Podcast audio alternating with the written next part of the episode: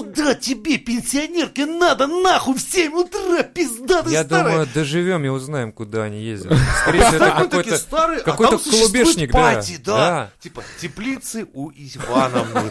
Приезжаешь, там светомузыка такая, огурцы, а по все дуют, шмаль такие, типа,